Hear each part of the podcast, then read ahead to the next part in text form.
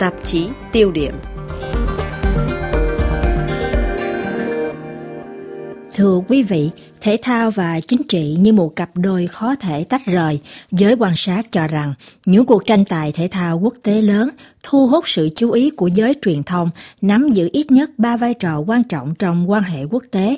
Đó vừa là một chiếc gương dị dạng, một bộ máy tuyên truyền và là một đấu trường đỏ sức giữa các cường quốc.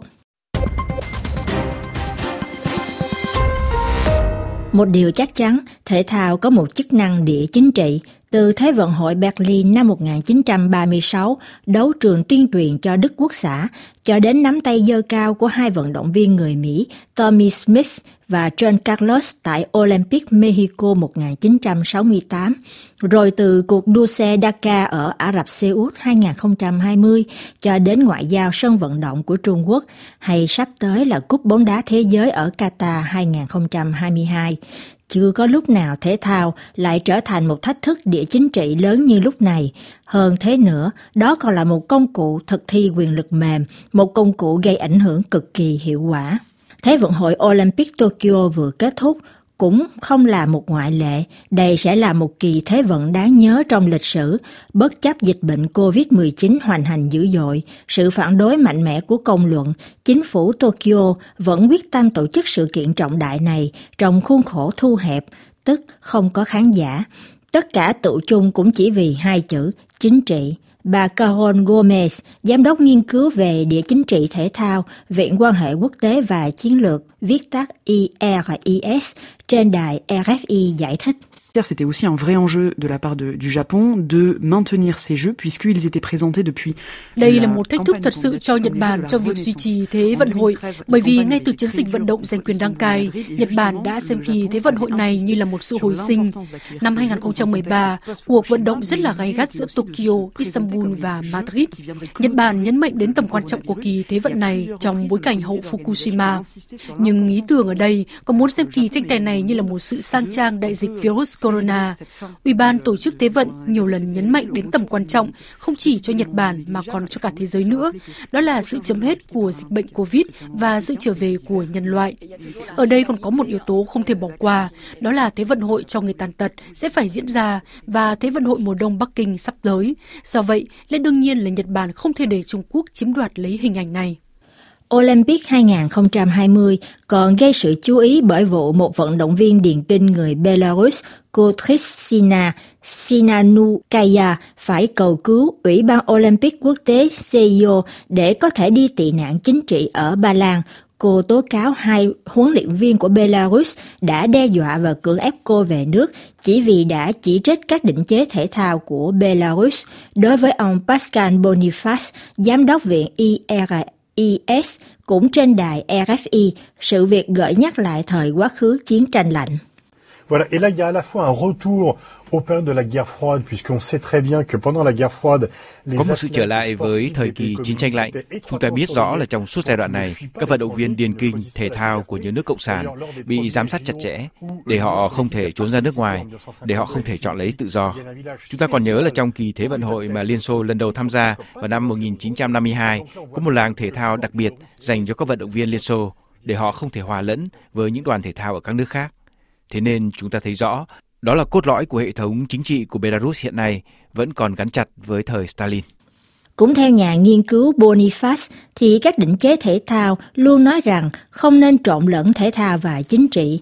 Điều đó vừa là thành thật nhưng cũng là giả dối, bởi vì ngay từ lúc ban đầu, Nam tước Coubertin khi muốn tái dựng lại Thế vận hội đã vạch hẳn hai mục tiêu, trong đó khía cạnh chính trị, chiến lược là không thể phớt lờ. C'est vraiment l'exemple même d'injonction contradictoire. Et le baron de Coubertin, à la fois, n'échappait pas aux préjugés de son époque. Đây thực sự là một ví dụ về một mệnh lệnh đầy mâu thuẫn. Nam tước Coubertin đã không thoát được những định kiến thời bấy giờ, nhưng cùng lúc ông đã tạo ra được một điều gì đó hoàn toàn mang tính nhân loại có tầm quan trọng rất lớn. Trong phiên bản Thế vận hội lần đầu tiên này, chỉ có 13 quốc gia tham gia, gồm hai nước châu Mỹ và 11 quốc gia châu Âu. Nhưng đó là thời kỳ Thế vận hội của nam giới và người da trắng. Rồi sau này, Thế vận hội đã gần như hoàn toàn mang tính đại diện cho tất cả các quốc gia như kỳ Thế vận hội của nhân loại. Tuy nhiên ở ông Coubertin vẫn còn có một điều gì đó hơi giả dối, cũng có thể là vô thức. Ông ấy không muốn người ta bày tỏ chính kiến, không pha lẫn thể thao với chính trị, nhưng lại muốn làm hòa dịu các mối quan hệ quốc tế, mà đây rõ ràng là mang tính chính trị. Nhưng chúng ta cũng nên nhớ rằng còn có một ý đồ khác mà nam tước Coubertin muốn che giấu. Đó là việc tổ chức Thế vận hội sẽ mang lại nguồn năng lượng, ý chí quyết tâm cho giới trẻ Pháp để phục thù cuộc bại trận trước quân phổ năm 1870, hơn là mục tiêu thuần túy Thế vận hội. Bởi vì người ta cho rằng thất bại của nước Pháp một phần là do thế lực không bằng quân thổ.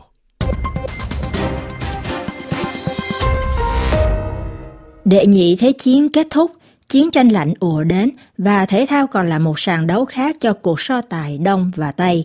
Sau mỗi một kỳ thế vận, người ta lại đếm số huy chương vàng giữa Liên Xô và Mỹ nhằm chứng tỏ hệ thống nào, xã hội chủ nghĩa hay là tư bản chủ nghĩa là hiệu quả nhất, phù hợp cho giới trẻ nhất và nhất là có nhiều hiệu năng nhất, bà Carol Gomez nhớ lại.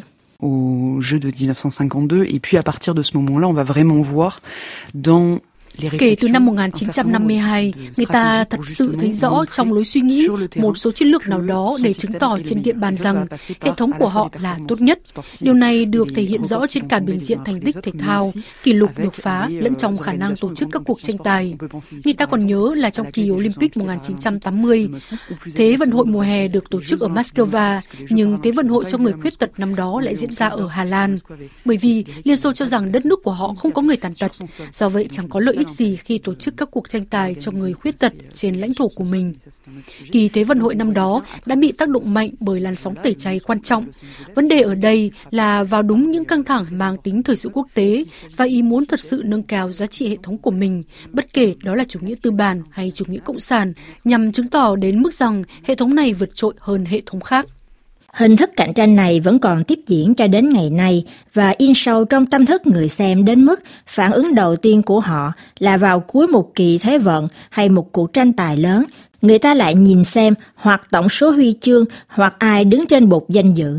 Nhà nghiên cứu địa chính trị thể thao Caron Gomez nói tiếp. Il est d'ailleurs très intéressant de voir aujourd'hui, on va dire quelques reliquats de cette tension euh, très forte entre les Điều thú vị là ngày nay người ta còn thấy vài di chứng của sự căng thẳng mạnh mẽ đó giữa Hoa Kỳ và Nga và rộng hơn nữa là giữa Mỹ với nhiều cường quốc khác, ở đây là với Trung Quốc, có thể là một sự cạnh tranh gay gắt trong việc sắp hạng số huy chương. Kỳ Thế vận hội 2008 tại Bắc Kinh đặc biệt thú vị bởi vì lần đầu tiên Trung Quốc về đầu trong bảng tổng sắp số huy chương. Vụ việc này đã dẫn đến việc một chút căng thẳng ngoại giao nhỏ giữa hai tòa đại sứ Mỹ và và Trung Quốc, bởi vì bên nào cũng cho là mình về đầu trong bảng xếp hạng. Một bên thì viện dẫn là tổng số huy chương, còn bên kia thì đòi tính số huy chương vàng. Tương tự, với nước Nga của ông Vladimir Putin, thể thao còn là một cách thức để lấy lại vị thế của đất nước. Khi lên cầm quyền, ông Putin muốn khôi phục lại danh dự cho thể thao Nga sau một chuỗi sự kiện thảm hại trong những năm 1990, làm lộ rõ những suy sụp về chiến lược và kinh tế của thể thao Nga và đất nước nói chung. Nhà nghiên cứu Pascal Boniface nhắc lại, cũng như nhiều nhà lãnh đạo khác, Tổng thống Nga trông cậy nhiều vào thể thao vì mục tiêu sức khỏe cộng đồng, nhưng cũng nhằm làm tỏa sáng đất nước il a tellement fait qu'ils ont été pris la main dans le sac euh, en termes de dopage et que ce n'est pas la Tổng thống Nga can dự nhiều đến mức tay bị nhúng chàm vì vấn đề doping. Đó không phải là một nước Nga tham dự vào Thế vận hội, mà là đoàn vận động viên Nga. Dù vậy, họ cũng đã có được thứ hạng cao. Đúng lòng Putin có một quyết tâm như vậy, và ông ấy đã có được Thế vận hội mùa đông Sochi, Cúp bóng đá thế giới 2018. Dù cho có những căng thẳng, thì Sochi và World Cup vẫn không bị tẩy chay. Và cho dù các cuộc tranh luận về Qatar 2022 có ra sao, chúng ta có thể cược rằng sẽ không có một đội tuyển nào đã qua vòng loại sẽ tẩy chay cả. Tôi cho rằng thời kỳ của sự tẩy chay, cả đối với Thế vận hội lẫn Cúp bóng đá thế giới đã lỗi thời. Thể thao chưa hẳn là một chiếc đũa thần kỳ, nhưng là một công cụ được cho là hữu hiệu nếu người ta biết sử dụng một cách thông minh. Đây cũng chính là những gì Trung Quốc đang làm đối với các nước châu Phi. Xưa kia với Mỹ, để nối lại quan hệ, người ta nói đến ngoại giao bóng bàn. Thì nay với các nước châu lục đen, Bắc Kinh dùng chiến lược ngoại giao sân vận động để thắt chặt các mối quan hệ hợp tác với các nước châu Phi, theo như giải thích của bà Carol Gomez. Et donc on voit vraiment qu'il y a une volonté de coopération avec les autorités nationales et la Chine et qui aujourd'hui prennent une nouvelle tournure avec les nouvelles routes de la soie. Chính sách này giờ mang một diện mạo mới với sự ra đời của dự án những con đường tàu lượn mới hoặc thông qua các chương trình trao đổi hoặc các công trình xây dựng hoặc hợp tác chặt chẽ giữa các định chế thể thao, đương nhiên là cả với các định chế chính trị nữa. Ở đây Trung Quốc có một quyết tâm thật sự đến cắm rễ trên lãnh thổ các nước châu Phi. Người ta nói nhiều đến những con đường tàu lượn mới đi qua vùng Trung Á, châu Âu, mà quên rằng những con đường này còn băng qua cả châu Phi với những cảng biển, thành phố, thủ đô, những mạng lưới giao thông, năng lượng và đương nhiên có cả các công trình xây dựng. Ví dụ như tại Gabon, bà trong số các sân vận động hoàn toàn được xây dựng nhờ vào nguồn tài chính của Trung Quốc, nhân kỳ tranh tài của châu lục. Điều đó cho thấy là sự hiện diện của Trung Quốc ở châu lục này là rất quan trọng. Kể từ giờ, thể thao chiếm một vị trí vượt quá mọi giới hạn chung nào trong một không gian công cộng quốc tế mà nó chưa từng có trong quá khứ. Câu hỏi muôn thuở luôn được đặt ra, liệu rằng thể thao có làm cho các mối quan hệ quốc tế bớt căng thẳng đi chăng? Lời giải đáp cho câu hỏi này cũng thật là khó, nhưng có một điều chắc chắn là trên cả những cảm xúc, thú vui, niềm vui và hy vọng, đây còn là một vấn đề địa chính trị.